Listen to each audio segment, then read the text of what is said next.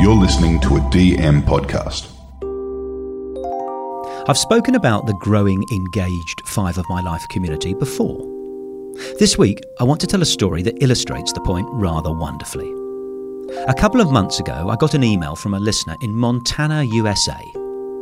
He told me his daughter was in the fourth grade, and for her school project, she wanted to do the Five of My Life challenge with her family. He was writing to ask if I'd give my permission for her to use the format, name, and logo.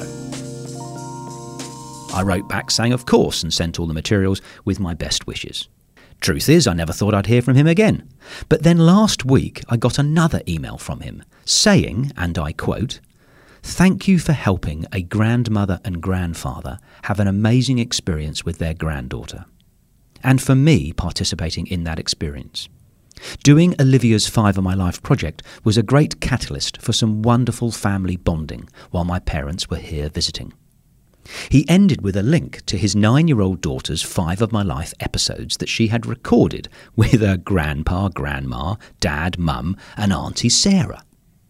In an often cynical and sometimes depressing world, it's so refreshingly heartening and wholesome that this week I've decided to hand over the show to Olivia and play out the episode that she recorded with her mum. I hope you enjoy. Oh, and congratulations, Olivia. I hope you got top marks. Hello, welcome. Today we'll be interviewing my mom.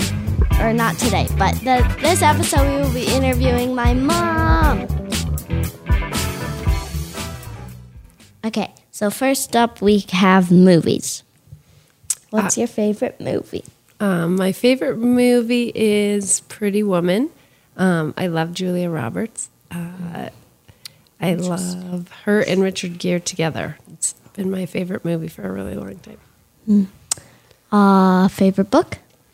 Um, my favorite book is a book called Love You Forever by Robert Munsch. Growing up, he was one of my favorite authors. Um, he wrote a lot of really fun books. Um, and I love Love You Forever. It reminds me of um, having babies. And I love that when I heard him read it um, out loud, that he sings the part, um, Love You Forever. And um, whenever I read it, I sing it. Uh, what's next? Uh, favorite song? Um, my favorite song is Buy Dirt" by Jordan Davis. Um, I like it because it reminds me of how important it is to spend time with people in a place, um, it, um, and just have a spot that you can spend quality time with people. Aw.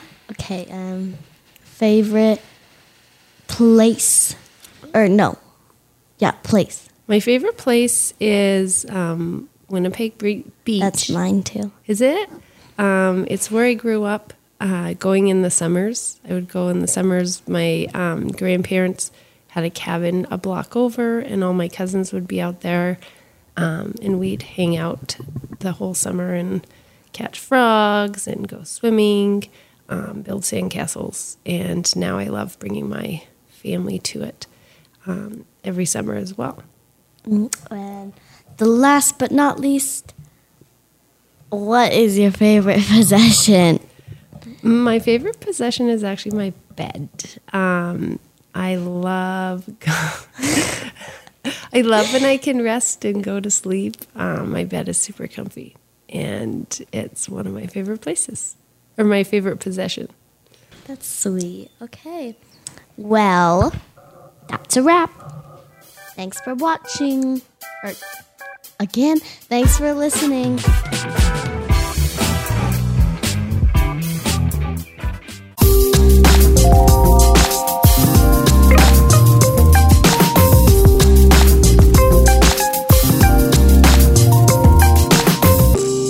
I hope you enjoyed Olivia's episode. Please do let me know your stories of doing your own Five My Lives with your friends and family. And be sure to tune in next week when normal service resumes as I hear how wonderful screenwriter John Collee responded to the Five of My Life challenge.